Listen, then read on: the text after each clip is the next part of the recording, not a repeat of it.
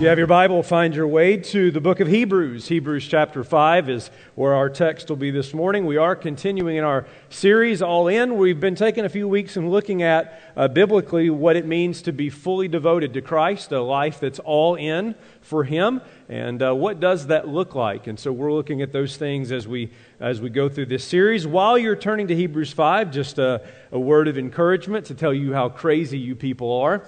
Uh, a good kind of crazy. We challenged you just a few weeks ago uh, with a Raise the Roof campaign. That's easy for you to say. And uh, also knowing that we're trying to get out of debt as well. We challenged you with the first phase of $125,000, uh, which would go even through this Sunday. But I bring good news to you that as of last Sunday, we had $137,000 675. So, can we praise God for that? Amen. Thank you. Thank you so much for your faithfulness and we give God the glory for that. So we have met that goal and have even some extra there to put towards the debt. And, and just thank you for your generosity and trust that you will continue to be faithful in that area. So this morning we're looking at all in here in Hebrews chapter 5. And uh, if you're able to stand, now that you've gotten so comfortable, stand right back up for the reading of God's Word recognizing that um, God's word comes to us with authority, doesn't it? It's not about my authority this morning. This is about the authority of the word. Let's look at Hebrews 5, uh, beginning with verse 11, and read into a few verses in chapter 6. The writer of Hebrews writes by the Holy Spirit About this we have much to say, but it's hard to explain because you've become dull of hearing. Though by this time you ought to be teachers, you need someone to teach you again the basic principles of the oracles of God. You need milk, not solid food, for everyone who lives on milk is unskilled in the word of righteousness since he's a child. But solid food's for the mature, for those who have their powers of discernment trained by constant practice to distinguish good from evil. Therefore, let us leave the elementary doctrine of Christ and go on to maturity not laying again a foundation of repentance from dead works, of faith towards God, of instruction about washings, the laying on of hands, the resurrection of the dead, and eternal judgment. And this we will do if God permits. Would you pray with me?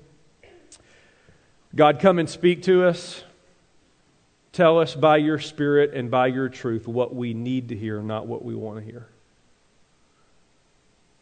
And I pray that this morning, as a result of our being together, we would be all the more conformed into the image of Christ. And it's in His name I pray. Amen. You may be seated. Bill Bowerman was the um, track and field coach for the University of Oregon uh, in the 50s, 60s, and even into the 70s. And um, he was uh, the kind of coach that would always kind of get in people's face. And in fact, if you've not heard of his name, uh, I guarantee you you've heard of a company that he co founded. It's a small little athletic sports company called Nike. How many of you have ever heard of Nike? Anybody wearing Nike this morning? Bill Bowerman helped found that, and there was a Sports Illustrated article a few years ago that talked about the kind of coach that he was. Again, the idea of getting in people's faces. In fact, uh, the article was written by one of his former runners. Uh, who had him as a coach when he was at the University of Oregon. And I found the article uh, very interesting because he described Bowerman as the type of guy that would tell you what you didn't want to hear because he was not about for a moment to let any of his runners settle for mediocrity. In the account that this runner gave, kind of his personal testimony under Bowerman, this is what he said. He said, When I was 20 years old, I'd never won a race in high school. I'd never broken the 915 mark for a two mile run. And then one wet day in May, Coach Bowerman looked at me and said, Are you just in this to do mindless labor?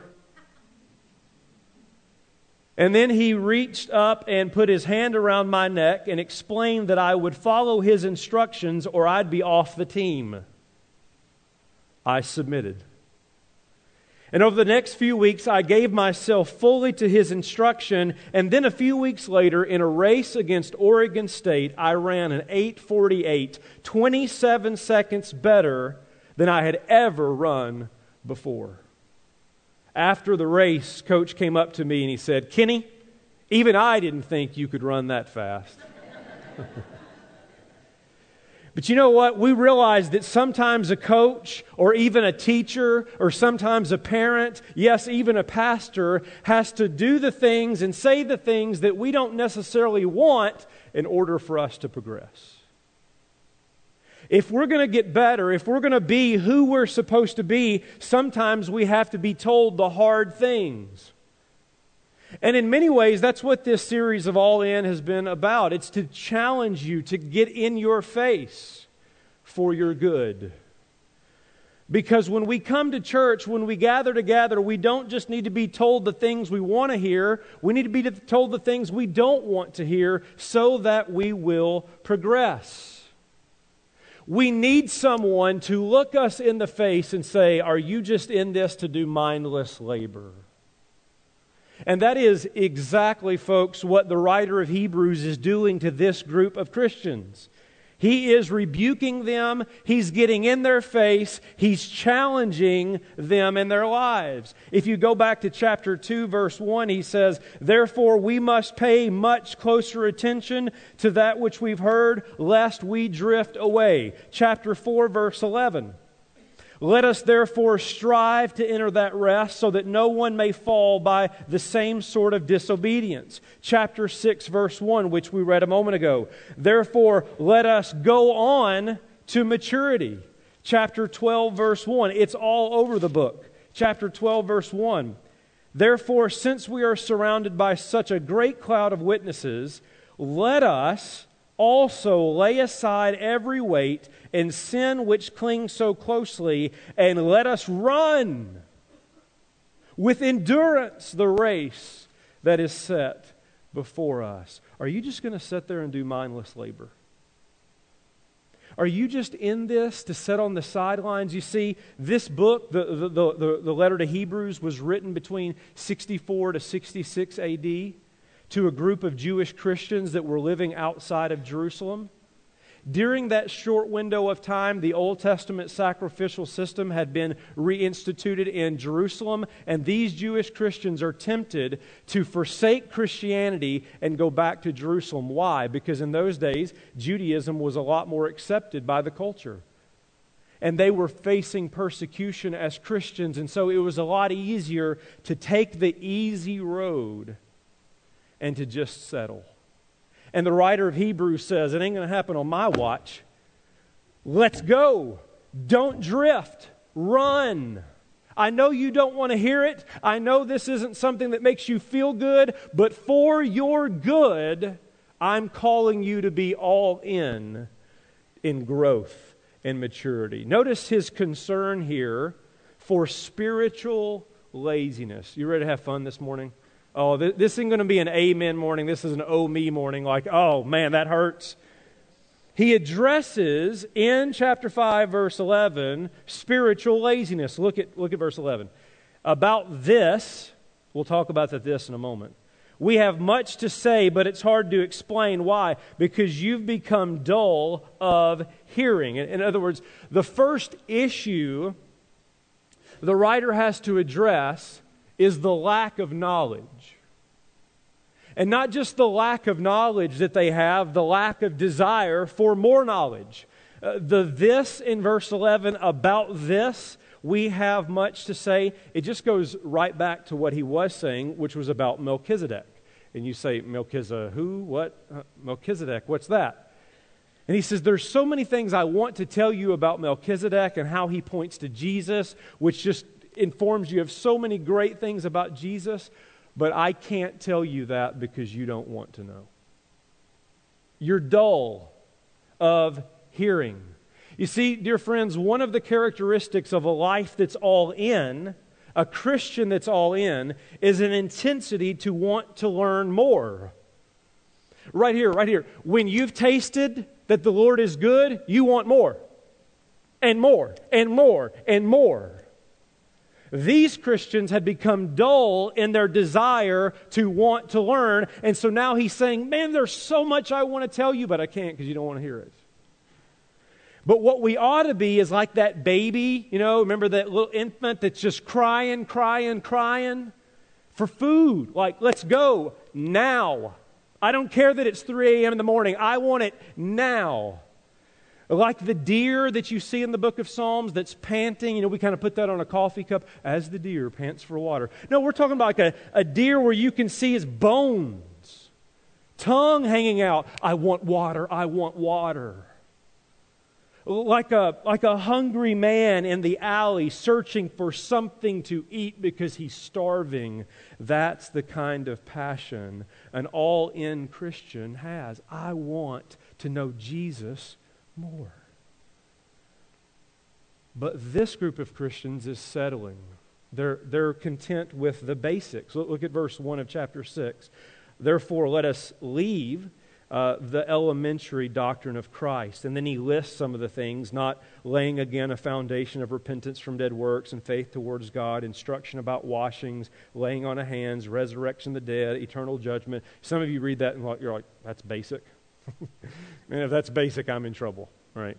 But the writer of Hebrews is saying, man, you know, you understand the stuff about salvation, faith, and repentance, and you understand the basic things about the Old Testament system, like the washings and the laying on of hands, and you understand that one day you're going to stand before God and there's going to be a judgment. You get those basic things, but there's so much more I could give you, and yet you don't even want to hear it. C.S. Lewis says, we are like children who want to go on making mud pies in a slum because we cannot imagine what is meant by an offer of a holiday at the sea. We are far too easily pleased.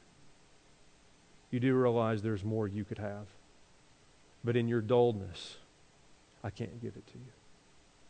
And I thought I'd try to image this kind of practically for us because I think as, as Christians, as followers of Jesus, sometimes we, we have a way of thinking about maturity that's imbalanced. And so I want to introduce you to a friend of mine. His name's Mr. Practical. And so I'm going to ask Mr. Practical to come out. He's going to have a seat here. Uh, y'all give a big hand for Mr. Practical coming out here. This is a cool guy right here. Now, listen, Mr. Practical is all about just serving Jesus. I mean, every morning, you know, he reads his little devotion, he sips his little latte. You know, he's all about, he'll spend a little time in the Word, uh, loves his wife, uh, serves at church. He's always coming to church. Sometimes he even raises his hand in the worship, you know. I mean, he's all about, in fact, if you ask him what is Christianity about, he'd say, man, just love God and love people. It's just a simple, simple thing. Just, man, just live for Jesus. But if you ask him about actually studying the Bible and getting into the meat of the word, he'd say, Who's got the time? And after all, I'm not that much of a reader. I, I, don't really like all that theology stuff. You see, here is what Hebrews 5 is saying about him. He could have steak. Doesn't that look good? Some, I know some of you are like vegan, vegetarian. I love you. You're a brother, sister in the Lord, but don't come to my house and eat, all right? he could have steak. There are so many more things I'd love to tell you about Jesus, but you're willing to settle for the bottle. Which it would look really awkward to see a grown man drink. No, we won't do that he could have steak, but he's willing to settle for milk. That's a problem. I'm content with what I know. Man, I just want to serve. I just want to live for Jesus. I'm not concerned about all that knowledge stuff. You're dull. There's a lot more things of God and about Jesus that you could know, but you don't want to hear it, and therefore I can't tell it to you. Well, that's not the only part of immaturity that we see here or spiritual laziness. Look at verse 13. Notice what the author says. He says, For everyone who loves who lives on milk is unskilled, underline that, is unskilled in the word of righteousness. That is, they don't know how to use it. Or if you look in verse 14, it talks about the constant practice uh, to distinguish good from evil. So there's one side of things that's dull of hearing I, I, won't receive all that I could be receiving. On the other side of things is you, you have some knowledge, but you don't do anything with it. You keep struggling with the same thing over and over and over again. You have to be told over and over the same stuff all the time. Uh, what do you call somebody that you have to tell over and over and over again to do something? And don't say your husband, all right? A child. Parents, you with me? Like sometimes I think there's a string on my back. You know, you just pull it and it's telling the same thing over and over and over and over and over again. Sometimes my wife and I look at each other and say, Are you seriously? They have the knowledge, but in their immaturity, they don't do anything with it. So let me introduce you to another friend of mine, Mr. Doctrine. Big hand for Mr. Doctrine coming on the stage. Mr. Doctrine loves theology. Man, does he love theology. Like he does his devotions out of a systematic theology book.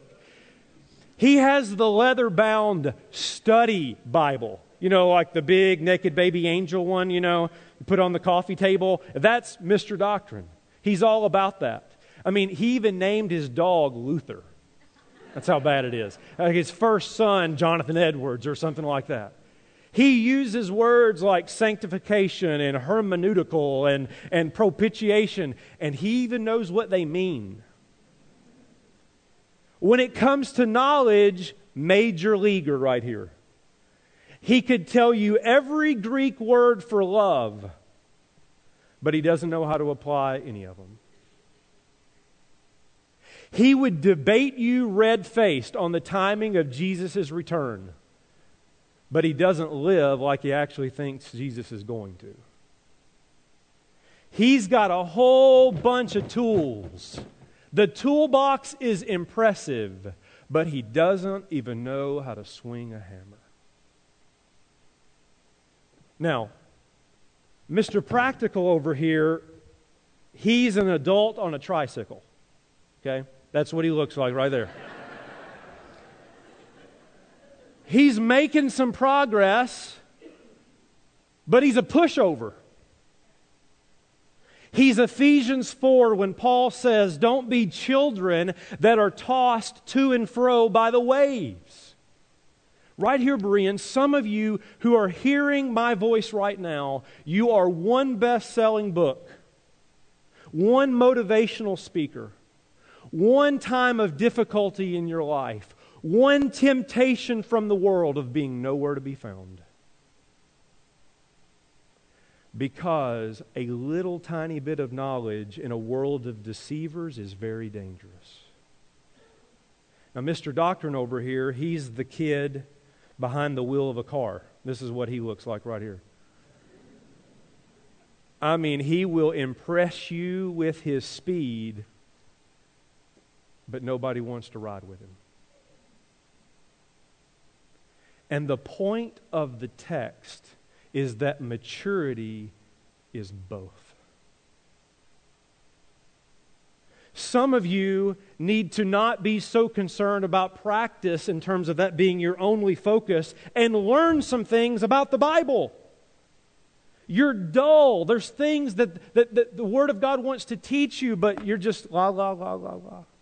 Others of you, man, you highlight your Bible like crazy, but your wife needs to be loved, and people need to be told about Jesus, and there's things to serve in the church. It's knowledge, dull of hearing, that leads to practice, skilled in the word of righteousness. Would y'all give my lovely assistants a big hand? Good job, guys. Thank you so much.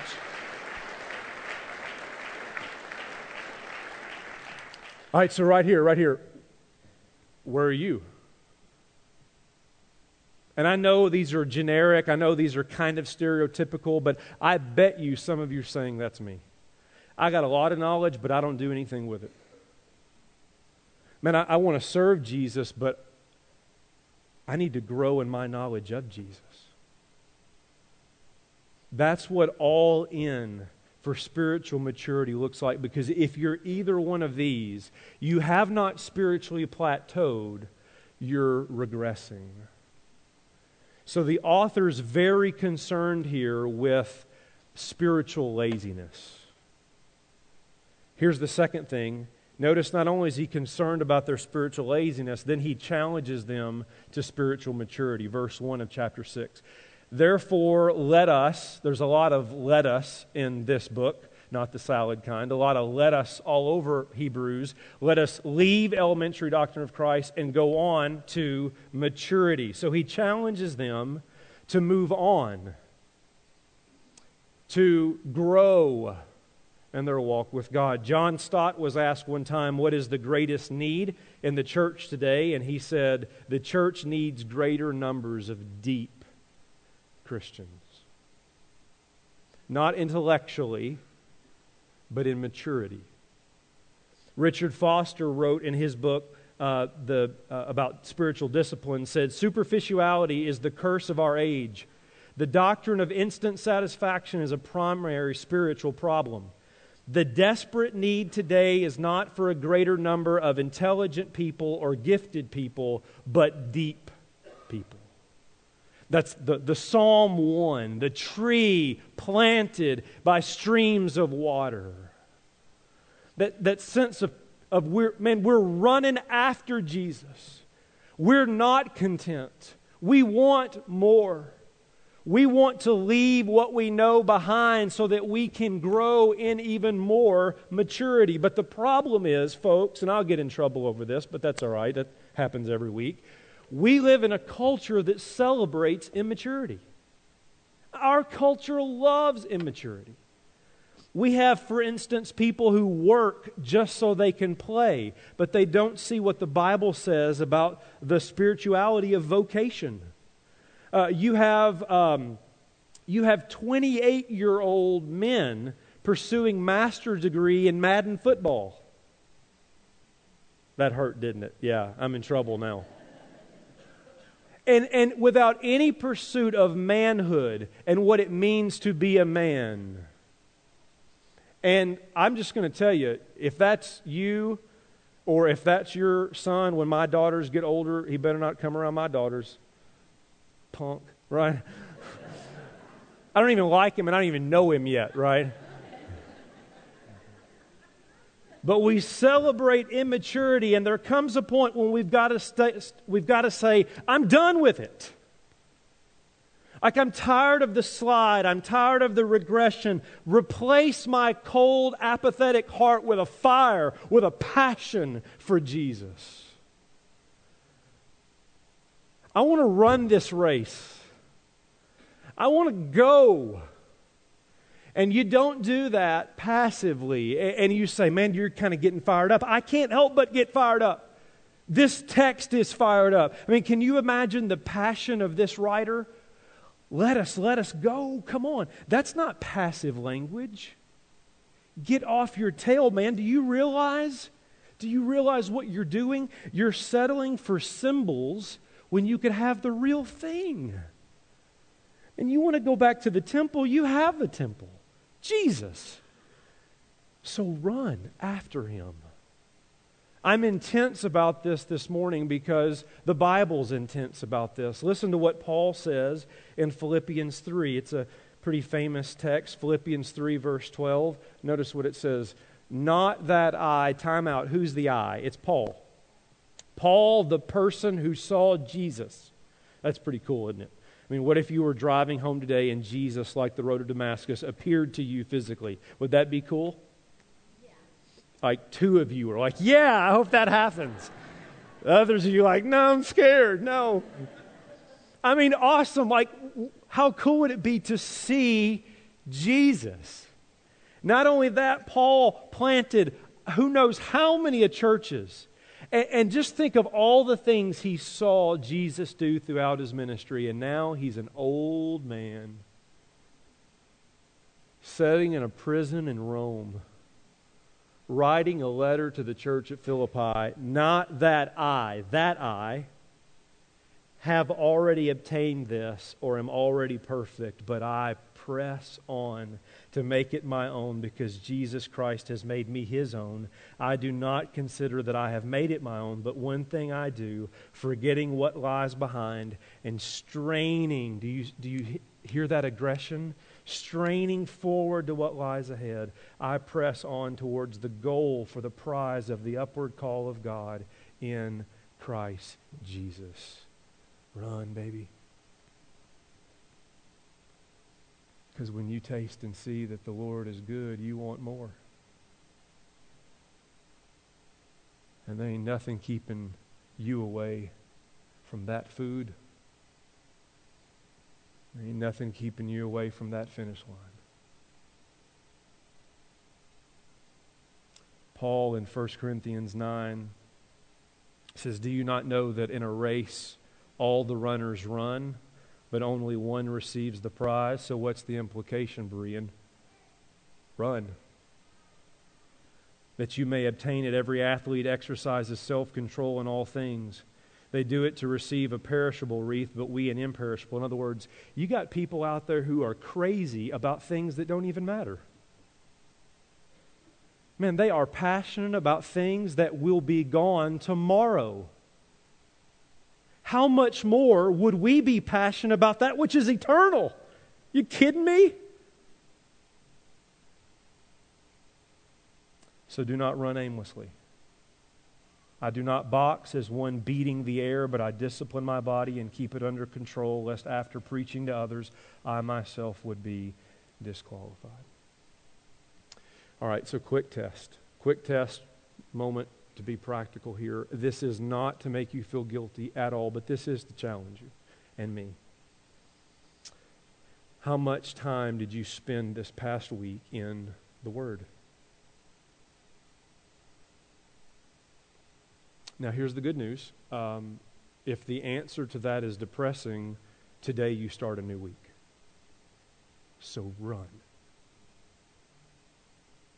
Two, how long has it been since you've memorized a verse in the Bible?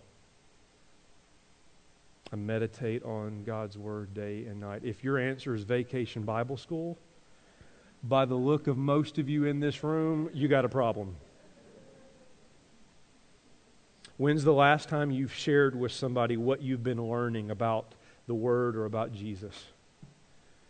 How many of you have been like, man, we, at church we've been talking about all in, and your coworkers like, get out of here, crazy. What are you talking about? When's the last time you've shared with a family member or a coworker something that God's been teaching you? When's the last time you've experienced victory over a, a, an area of sin in your life? When's the last time that you intentionally made room in your schedule for spiritual growth. Like, I'm not going to watch the TV until I've been in the Word. I'm not going to eat breakfast until I've been in the Word. I'm not going to talk to anybody. There might be a lot of unsocial, skinny people who have no idea what's going on, if that were the case. But this is such a priority.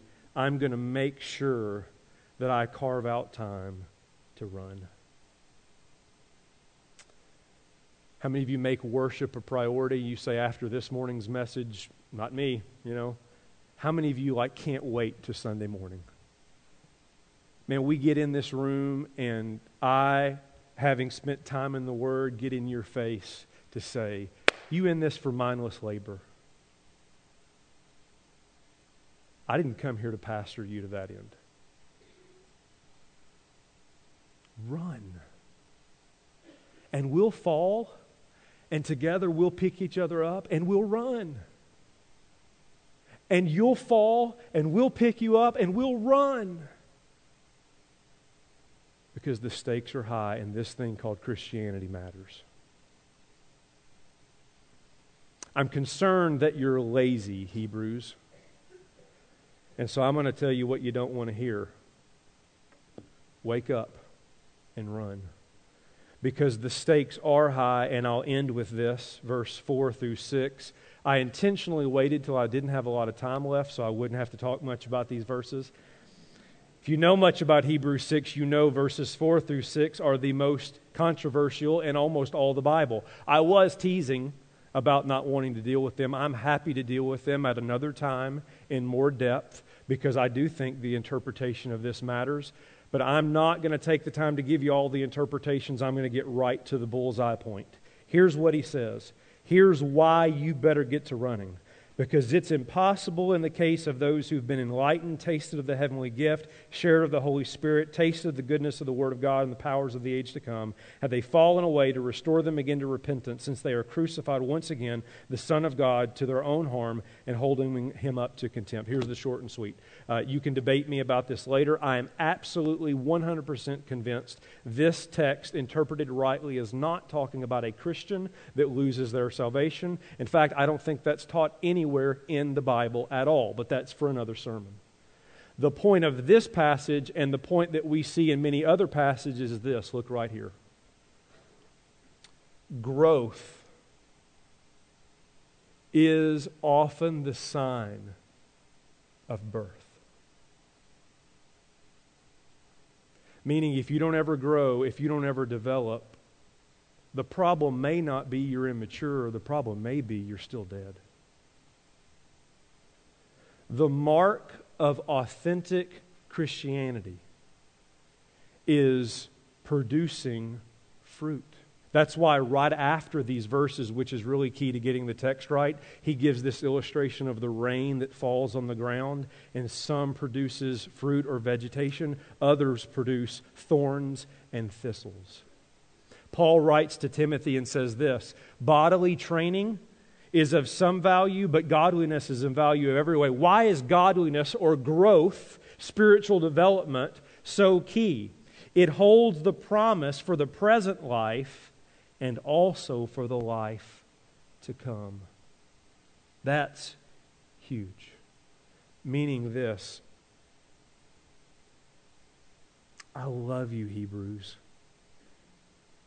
But if you walk away you may be demonstrating this thing was never real. If after having tasted Jesus, you don't want more, you have to ask yourself did you really taste Jesus? And if that's the case, the consequences are of the utmost serious. It's like this week, and I know that's hard to hear. That's hard. And he does, by the way, go on to saying it, but I'm confident in you. You can read verse 9 later. I believe this about you. I believe that you're in. I believe that you're going to grow. So I'm not like Mr. Grumpy, but I am willing to tell you what you don't want to hear. This week I walked upstairs, and my three year old daughter is sitting on top of the gas stove in the kitchen. The burner was not on, but she was sitting on top of the gas stove with her hands inside the macaroni and cheese. and it was covered all over her face. You laugh, I didn't. Nor did she for the next few moments after that. Let's just say we had a teaching moment. We'll call it a discipline moment, and I'll leave the, the rest for your imagination. But she got what she didn't want discipline. And why did she get that? Because I don't want her on the stove. And do you know why I don't want her on the stove? Because I love it when she comes and crawls up in my lap and we watch Barbie. I don't want her on the stove because there's a good possibility this afternoon she's going to run downstairs in some princess outfit and twirl. I'm willing to do to her what she doesn't want done because I love her that much. And I know this may hurt, and I know this may not be what you want to hear, but it's what you need to hear for your own good because the consequences of spiritual laziness are high. I'm going to leave you with this image this morning uh, from the movie Facing the Giants. Great movie. There, there's a point um, where the team is not functioning the way it should because one of the individuals has a really bad attitude. He's very he's approaching the whole thing with mediocrity. He's not all in, and the coach challenges him in front of the team. And he asks him to do an exercise of which the, the young man doesn't think he'll be able to do that much, but he's shocked um, at the outcome. I want you to take a look. I get a good tight hold, Jeremy. All right, let's go, Brock. Keep your knees off the ground, just your hands and feet. There you go. A little bit left. A little bit left. I bet he does. There you go. Show me good effort. That away, Brock. You keep coming.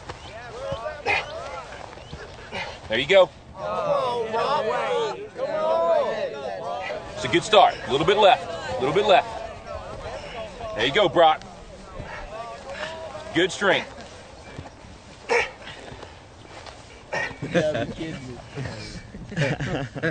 That's it, Brock. That's it. Not at the 20 yet. Forget the 20. You give me your best. You keep going. That's it. No, don't stop, Brock. You got more in you than that. I ain't done. I'm just resting a second. You got to keep moving. Let's keep moving. Let's go. Don't quit till you got nothing left. There you go. Keep moving. Keep moving. Keep moving, Brock. That's it. You keep driving. Keep your knees off the ground. Keep driving it. Your very best. Your very best. Your very best. Keep moving, Brock. That's it. That's it. That's it. Keep going. Don't quit on me. Keep going. Keep driving it. Keep. Keep your knees off the ground. That's it. Your very best. Don't quit on me. Your very best. Keep driving. Keep driving. There you go. There you go. That's it. You keep driving. Keep your knees off the ground. Keep driving it. Don't quit till you got nothing left. Keep moving, Brock. That's it. That's it. That's it. Keep going. I want everything you got. Come on, keep going. It hurts. Don't quit on me. Your very best. Keep driving. Keep driving. There you go. There you go. He's heavy. I know he's heavy. I'm of strength. Then you negotiate with your body to find more strength, but don't you give up on me, Brock. You keep going, you hear me? You keep going. You're doing good. You keep going. Do not quit on me. You keep going. It hurts. I know it hurts. You keep going. You keep going. It's all hard from here. 30 more steps. You keep going, Brock. Come on. Keep going. Burn. And let it burn. Arms are burning. It's all hard. You keep going, Brock. Come on. Come on. Keep going. You promised me your best. Your best. Don't stop. Keep going. Too hard. It's not too hard. You keep going. Come on, Brock. Give me more. Give me more. Keep going. 20 more steps. 20 more. Keep going, Brock. Give me your best. Don't quit. No. Keep going. Keep going. Keep going. Don't quit. Don't quit. Don't quit. Brock Kelley, you don't quit. Keep going. Keep going. Go, Brock Kelley. You don't quit on me. No, you keep going. You keep going. Go, Brock. Ten more steps. Ten more. Ten more. Ten more. Keep going. Don't quit. Give me yours. You can. You can. Five more. Five more. Come on, Brock. Come on. Don't quit. Don't quit. Come on, Brock. Two more. One more.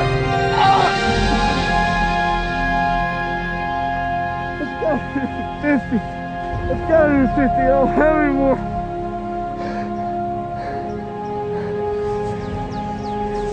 Look up, Brock. You're in the end zone.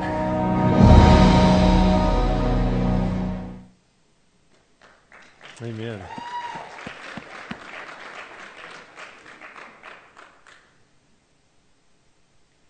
He was content to just go halfway, but he pressed on to the end zone.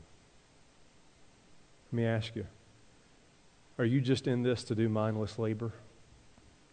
Or are you all in? Let's pray. God, I trust that you have challenged us this morning with your word. I pray that we would receive the things that we don't naturally want to hear, but to be challenged to press on.